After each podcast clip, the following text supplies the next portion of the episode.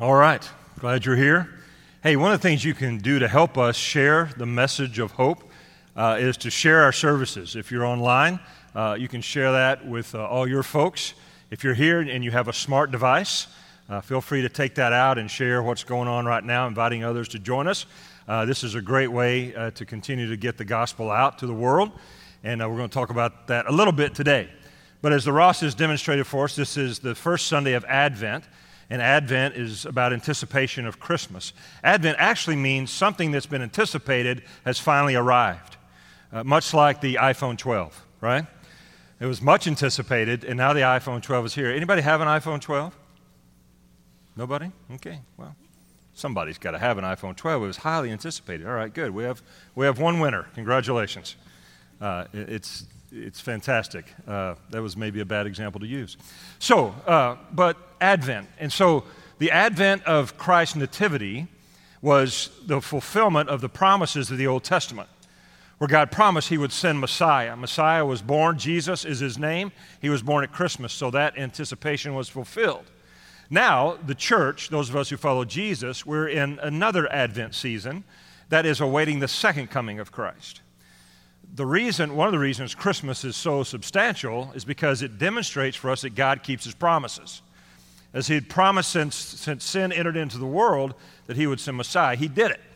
So when Jesus said to his followers as he ascended into heaven, I'm going to come back, we know that's, going to tr- that's true and that's going to happen because of Christmas. Demonstrates that for us. We celebrate Christmas, the arrival of Messiah, because it was Jesus who built the bridge between God and us. We have been separated from God because of our sin. We are born into sin, and we are sinners because we commit sin. And so we couldn't pay the price. We couldn't cover sin for the world. So God sent His own Son for us to die in our place. This is one of the reasons, the main reason, that Christmas is celebrated. We celebrate the fact that God sent Himself in flesh to the earth to fulfill the law. Jesus didn't come to abolish the law, he came to fulfill the law. In fact, if you read through the Old Testament, you read about the prophecies of Messiah, the one who is coming, Jesus fulfills all of them. There's still some prophecies out there that we know that Jesus will fulfill at his second coming. So we know that Jesus is the Messiah because he came to die in our place, to build a bridge so that we can know God. This, this word that we use is so that we can have a right relationship with God. It's called righteousness right? We, we desire to be right before God. We need righteousness. And so we try to do this on our own. We try to create our own righteousness, but we all fall short because the only way you and I could be righteous is if we kept the law perfectly. We never broke one of the Ten Commandments. We never broke one of the laws of God. Well, we, we fell at that very quickly. And so we know that we cannot create righteousness in ourselves, but since God is a God of love and grace, He provided a way for us to be clothed in His righteousness because of what Jesus did. And that's what Paul is going to talk about. Through faith, you and I can be made righteous. It's not our own righteousness, not something we created or earned. It's receiving God's righteousness through what Jesus Christ did and through faith. But again, the problem is, humanly, we try to create our own righteousness. We try to activate righteousness when ourselves, typically by doing things right? A lot of times people come and say, you know, I, I really feel convicted by the Lord, so I, I, know I need to start doing more, right? Is there anything I can do at the church? I'll, I'll, rake leaves or whatever. And it's, it's this in our mind that in order to earn God's favor, I have to do more things. It's not about doing at all. It's really about being, what it means in understanding, what it means to be a child of God. So Paul writes in his letter to the Romans today to explain to us what that means and what that looks like. Now, I don't think most people walk around with the statement, How can I be made righteous? I don't, if you have friends that say that, they may be weird. But that's not typically how we ask that question. But people will ask the question, How can I get to heaven? How can I know I go to heaven when I die? How do I get to heaven when I die? And if you ask people that question, first of all, do you think you're going to go to heaven when you die? Most people will say, Yeah. I mean, we all want to think that, right? And then if you ask them why they think they should go to heaven, they'll say, typically, because I'm a good person because I go to church, because I do things, because I give to charity, because I'm nice to, nice to cats. There's all kinds of explanations that people give that, that they think because they're good enough, they get to go to heaven. But then there's the question how much is good enough? How much good do I have to do to outweigh the bad that I do? And what if I die doing something bad? Does that mean I don't get to go to heaven? So there's great confusion. It's very unsettling to think that I can earn heaven by being good enough because we all fall short of that. So Paul addresses that in Romans chapter 10. If you have your Bible, in whatever form it is, I invite you to open to Romans chapter 10 as we look at this question how do I get to heaven? And it really boils down to this issue self produced righteousness or self established righteousness versus God established righteousness. Now, I'm not talking about self righteousness here, that you think you're perfect and everything. But there's really that desire to want to have a right standing before God. That's what the word righteousness means, that I have a right standing before God. So, how do I earn that? Paul addresses that. Look at verses 3 and 4 of Romans 10. Since they did not know the righteousness of God and sought to establish it on their own, they did not submit to God's righteousness. Christ is the culmination of the law so that there may be righteousness for everyone who believes. He's, he's focusing here on the Jews who thought that they could earn God's righteousness by doing all the law, doing the sacrificial system. There's no doubt as you read about God's chosen people, the Israelites, that they had ups and downs. There were times that they were on fire for God, they were zealous for the Lord, and there were times that they served other gods, they abandoned God. And we see that. So as Paul writes this letter, he's not arguing that they lack zeal for God. There's evidence throughout history that the Jewish people, the Israelites, had a zeal for God, but what they lacked was knowledge. They lacked how to have a right relationship with God. They didn't understand that, they didn't fully embrace that. That's what Jesus came to give. Jesus was the final sacrifice in the sacrificial system. There were sacrifices for sin, there were sacrifices for thanksgiving, there were sacrifices for praise, sacrifices for worship. So the Jewish people, they, they understood that. But Jesus came to end all sacrifices. Once Jesus was sacrificed as the perfect lamb, there was no need for another sacrifice. But the Jews were still hanging on to the old way of doing things, which in their mind was by works. But if you read the Old Testament, God's grace is evident throughout the entire Old Testament. It's just that when Jesus gets there, he's the final sacrifice, so things are different in the way we receive, the way we experience God's grace. And that's what Paul's trying to explain here. They were zealous for God, but here's a principle zeal without knowledge is dangerous. Our son, Ryan, is in training with American Airlines to be a commercial airline pilot. And so he is in American Airlines school, and he is very passionate about flying planes. What led him to this decision, he likes to drive stuff and he likes to go fast. So he thought, what is faster than an airplane? Uh, maybe a rocket, but he's not ready for that. So, anyway, he, he was accepted into American Airlines School, and so he's in training. And I just imagine if they just went up to him and said, Man, you love to fly planes, you're excited about flying. We love your passion. Here's the plane, go do it, right? He had the zeal, he had the passion, the excitement, but without knowledge of how to fly a plane, it's going to be dangerous, maybe even deadly. So, this is what Paul's highlighting. You may have a zeal to have a right relationship with God, you may be passionate about Jesus, but if you don't have knowledge, that zeal could be dangerous, even deadly. And that's where the Israelites were. And that's evident because their focus was trying to keep the law. So, since they didn't understand God's righteousness or how to achieve God's righteousness, their default was very human based, and I have to earn it. They also heard this from the Pharisees and the Sadducees that you have to keep the law perfectly. And they added other laws to God's law to make it even more difficult. But in reality, not even the Pharisees or Sadducees could keep the law perfectly. So the law was designed to show us how much we need God's grace because we can't keep it perfectly. This is the righteousness that Paul's talking about. Now, righteousness by the law taught people to do and live. In other words, if I can do enough things, then I'll be able to live in God's favor and live eternally. But righteousness by faith, which Paul is highlighting, teaches us to believe and then live. If you believe in Jesus Christ, the Son of God, who died and rose again for our sins, and believe, the word believe means trust and put faith in, then you will live. It's not by doing a bunch of things, a bunch of religious, not even a bunch of Christian things, that we earn God's favor. But because we've received God's, received God's grace, even though we don't deserve it, that motivates us to want to live for Him through obedience and through every decision that we make. And this is where Paul is leading us. And he says that righteousness is for everyone who believes. So again, the Jews were trying to be righteous from the outside. They were not seeking inward transformation. They were just trying to be obedient to the law rather uh, than understanding the salvation that God offered. Look at verse 5 of Romans chapter 10. Moses writes this about the righteousness that is by the law. The person who does these things will live by them. But the righteousness that is by faith says, Do not say in your heart, Who will ascend into heaven? That is to bring Christ down. Or who will descend into the deep? That is to bring Christ up from the dead. But what does it say? The word is near you. It is in your mouth, it is in your heart. That is the message concerning faith that we proclaim. And here's the message If you declare with your mouth Jesus is Lord and believe in your heart that God raised him from the dead, you will be saved. For it is with your heart that you believe and are justified, and it's with your mouth that you profess your faith and are saved.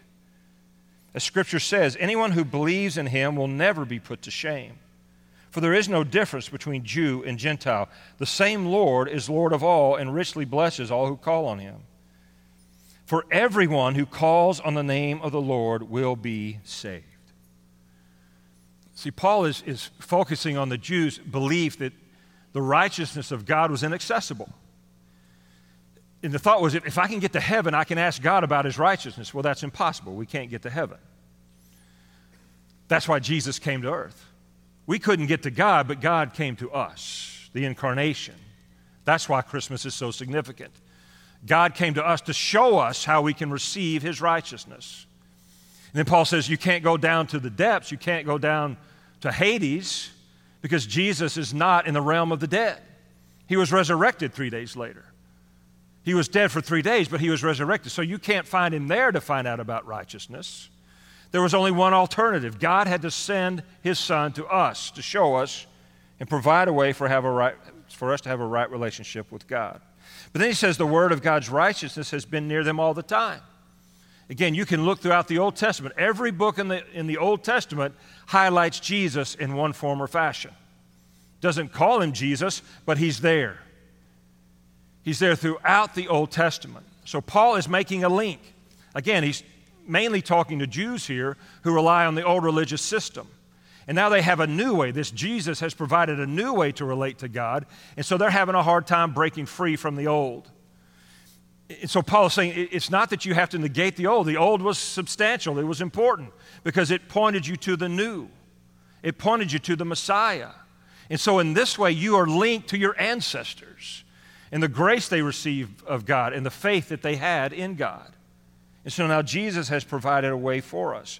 In fact, he quotes Deuteronomy 9 4 and Deuteronomy 30, verses 10 14, showing again the importance of the Old Testament. But the Jews refused to receive this by faith.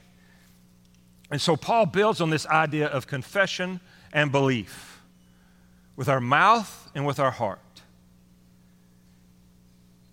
That these are united, that this idea is important. This new covenant that Jesus established, as he said there at the Last Supper, right? This is the blood of the new covenant, the new way that you receive God's grace, the new way you enter into a right relationship with God. And here's the key you must declare with your mouth, Jesus is Lord. Now, Lord is not a term we use a lot, but Lord means king, Lord means boss, Lord means master, Lord means ruler. In other words, Jesus is not a hobby. He is Lord. So if I declare that Jesus is my Lord, that means that I seek Him for every decision that I make. That I am obedient to Him in every area of my life. In my career, I am pursuing what He has cut out for me. In my relationships, I am honoring Him with how I treat my boyfriend or my girlfriend, how I treat my husband or my wife. I'm seeking the Lord in my career decisions in what I am to be, in my goals and my dreams. I am seeking the Lord because I know His ways are better than mine. And I've come up with some pretty ideas of what I'd like my life to look like.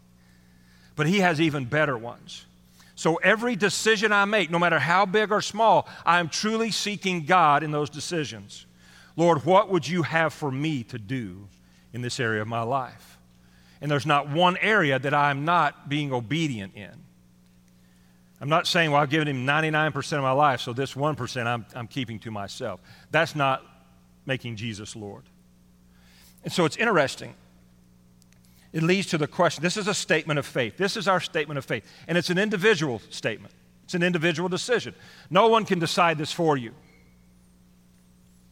No one is born Christian. You each have to make that decision. Your family can't do it, your friends can't do it, your church can't do it, your denomination can't do it. You have to make that decision. Am I going to receive Jesus as the leader and forgiver of my life, or am I going to continue to do this on my own? So here's the question I have that leads us to Is Jesus just a part of your life, or is he the Lord of it? I'll ask that again. Is Jesus just a part of your a compartment of your life? Or is Jesus truly the Lord of your life? So this is the understanding that that statement is the most basic distinguishing mark of a Christian that accepted this truth of who Jesus is. And so Paul says there's confession, confess with your mouth, but the confession of your mouth is evidence of your heart. What comes out of our mouth reveals what's in our heart. So if we confess that we believe that Jesus is the Son of God, He died for my sins and He rose again, and Jesus is Lord, that reveals our belief in our heart. It's easy to say stuff without meaning it. Paul's saying this confession has to reveal the truth. It has to reveal the truth that Jesus is, in fact, God. He wasn't just a great teacher or a great man that did a lot of great stuff. He truly was God in the flesh. Incarnation, that's Christmas. Jesus came, God in the flesh, to us. Every, most every false religion has a place for Jesus, but none of them consider him God.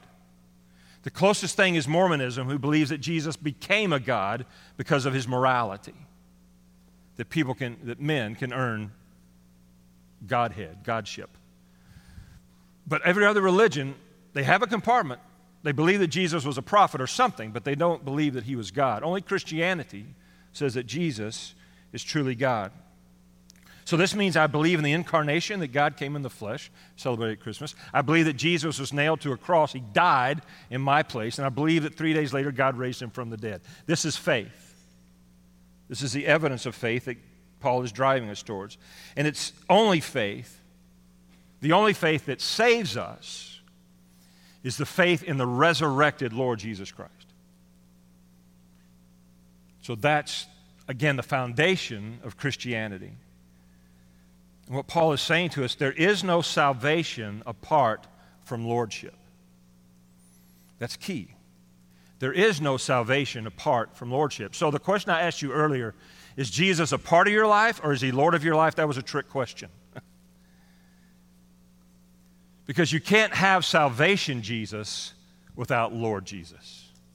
Did you hear that? You can't have the, hey, get me out of hell free card without letting him be the boss of your life. You're not the boss of me. Well, he has to be. you can't have salvation, Jesus, without Lord Jesus. Unless you're willing to submit and surrender all that you are to him, claiming him as the leader, the boss, the ruler of your life, you don't have Jesus. You may have ideas of Jesus, you may have inklings of Jesus, but you don't have the real Jesus unless He's Lord. It's not an option. He didn't come in and say, All right, you just do whatever you want, give me 50% of you, and then I'll, uh, you, you get to go to heaven. No, it's, it's all or nothing. I surrender all. It's all or nothing. Jesus is not a hobby, He is Lord. So, is Jesus the ruler of your life? Paul says that He those who believe in Jesus will never be put to shame. The word shame there is, is the word condemnation. We're back in Romans 8. He said, There's therefore now no condemnation for those who are in Christ Jesus. See, Paul keeps driving us to this relationship of Jesus. It's not about religion, it's about a relationship, a relationship that Jesus offers everyone. That in that relationship, I don't have to worry about being condemned for my sin. If I don't have that relationship, then I will, will face condemnation for my sin. I will face the judgment day for my sin. And at that day, there will be no escape. There will be no rescue. The rescue is available now. And he says this ability to believe and confess is available to all people. This is one of the value statements we have in our church that we believe the gospel is for all people. It's not just for a certain group. It's not just for the Jews. We know that the gospel went to the Gentiles. We don't believe it's just for an elect group. We believe that the gospel is for all people, for all who will believe, will receive God's grace and God's forgiveness. Paul says that we call upon the name of the Lord. Now, that's not a religious formula. It's not that we call on God when we're in trouble, we need help. What he means by this, when I call upon the name of the Lord, I submit to his authority. I submit to his universal authority. I submit to his eternal authority. He is truly the ruler of my life. I call upon him. I recognize, I believe, I put faith and trust in that Jesus is Lord and that he is Lord of my life. Failure to do this, failure to believe in Jesus as the forgiver and the leader of your life results in judgment results in condemnation. Back to Romans 8 1. There is therefore now no condemnation for those who are in Christ Jesus. That little word in is relational. This is the only way we escape condemnation for our sin because we're all guilty of sin. We're all sinners, but Christ made a way. That's why the Jews stumbled over this. They stumbled over Jesus because they didn't want to accept this by faith. They still felt, I've got to do something. I've got to do, certainly I've got to do something. You ever felt that way? Surely I've got to do something for God to love me. I mean, this, this seems too simple for me. Well, you have to give him your life. You have to give him control. You have to let go. You have to trust him. You have to be obedient to him. But you, you do that because he loved you, not because you're trying to earn his love. It's because we want to please the one who gave it all for us. That's the difference. So, with that understanding, again, people have zeal for God, but they lack knowledge of how to be in relationship with God. So, how are they going to know? How are they going to gain knowledge, Paul says, if nobody tells them? Here comes the role of the church, the role of those who follow Jesus. Look at verse 14. How then can they call on the one they have not believed in? And how can they believe in the one whom they have not heard? And how can they hear without someone preaching to them? And how can anyone preach unless they are sent? As it is written, How beautiful are the feet of those who bring good news. But not all the Israelites accepted the good news, for Isaiah says, Lord, who has believed our message? Consequently, faith comes from hearing the message. The message is heard through the word about Christ. So Paul is saying, all right, for those of you who have knowledge of this right relationship with God, now it is our job to go and tell those who don't have this knowledge. A couple of weeks ago, I don't know if you saw the Cowboy game against the Minnesota Vikings. I'm sure I turned it off the Redskin game, but uh, so I had to go back a couple of weeks to find something good. So, but in the in the Cowboy game, uh, CeeDee Lamb, the new standout rookie receiver, made a miraculous catch. Did you see that one? Well, if you didn't, here it is. Second and goal. Dalton looking end zone. He throws. Oh, what a catch! CeeDee Lamb for a Cowboys touchdown. Wow, Kenny. I don't know if fans recognize how hard of a catch that was.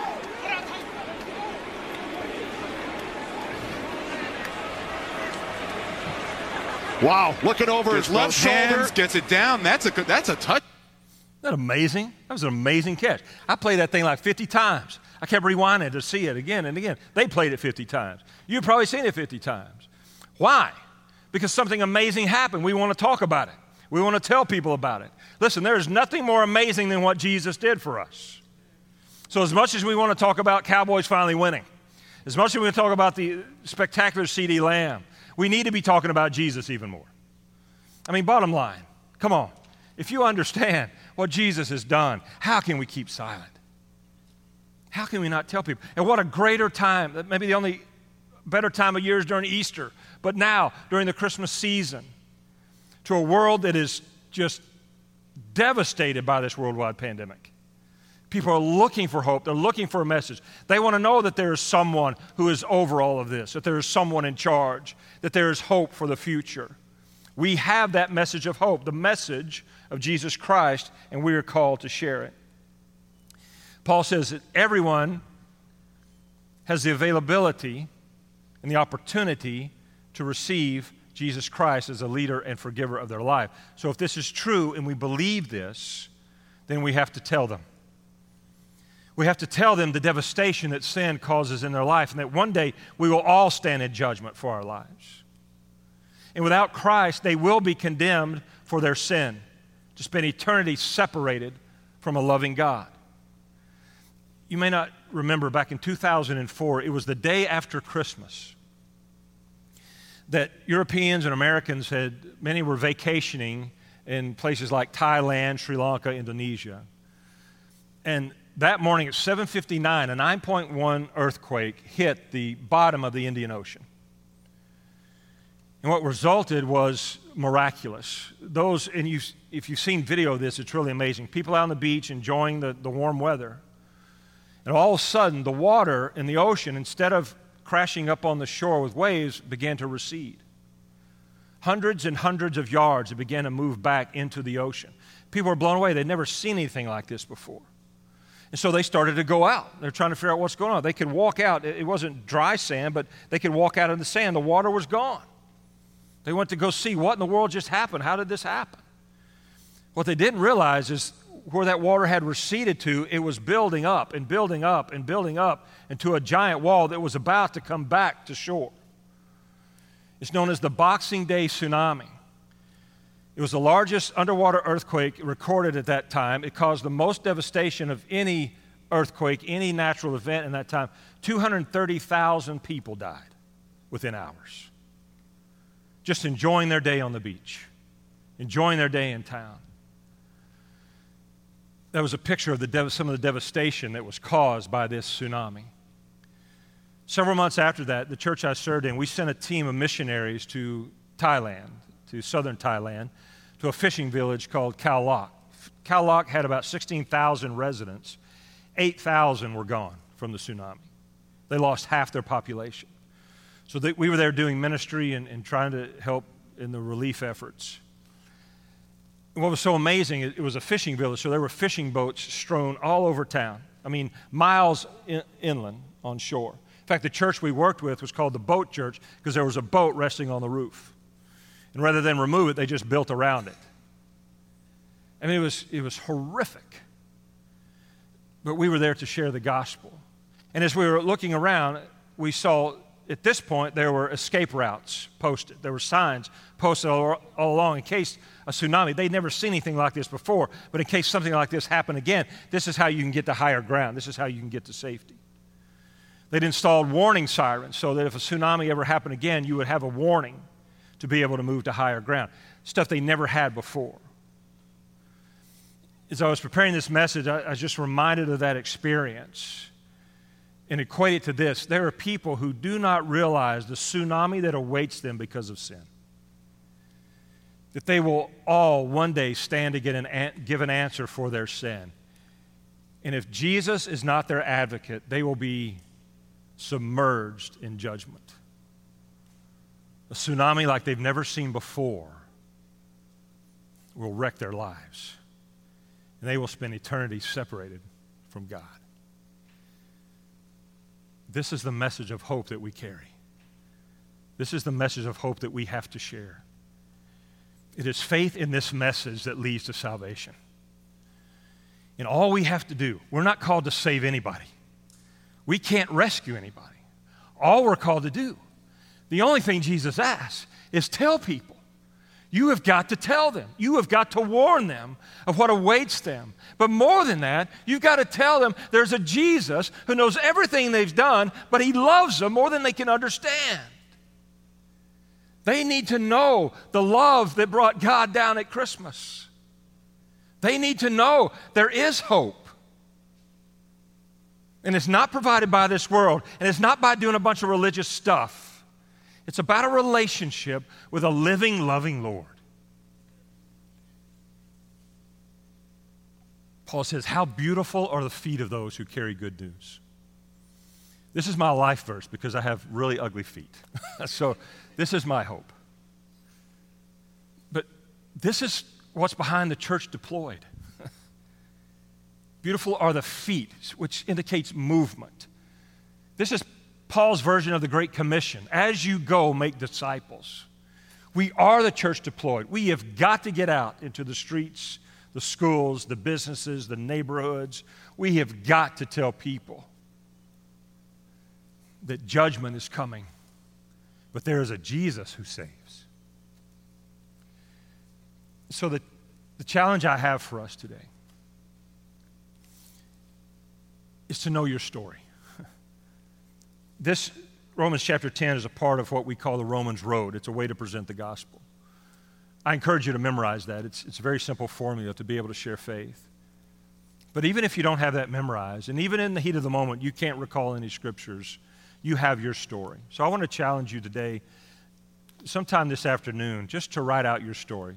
Three simple levels. First of all, what was your life like before Jesus? What was missing?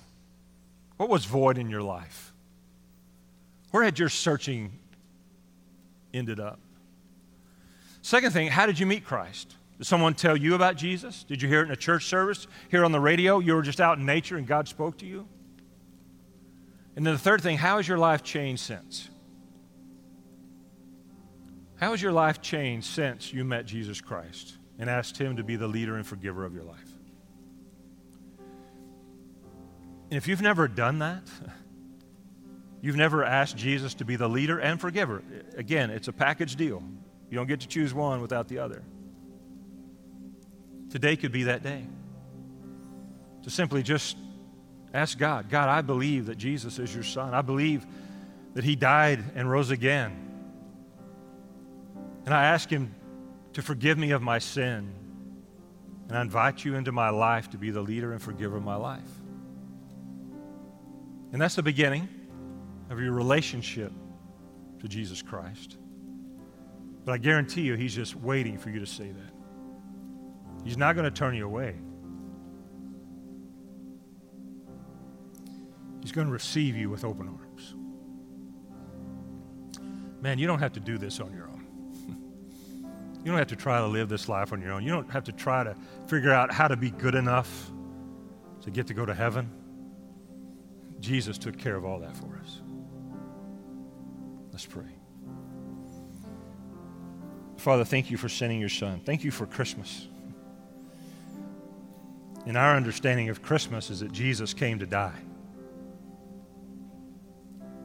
That Jesus, God, came in the flesh to live among us, to build a bridge, to show us how to have a right relationship to the Father, and then to provide the way.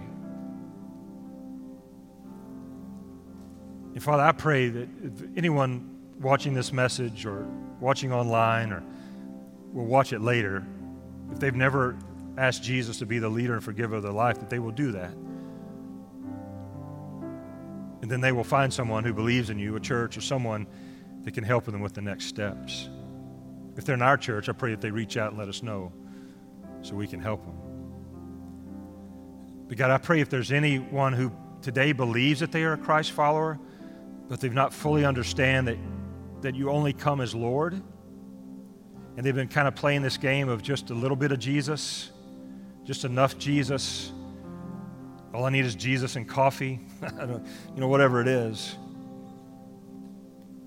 They'll understand that when we invite you in, you take control. And we have to let go. But when we do, it's beautiful. Jesus, thank you for your sacrifice. Thank you for saving us. We give you honor and we give you praise. In Jesus' name.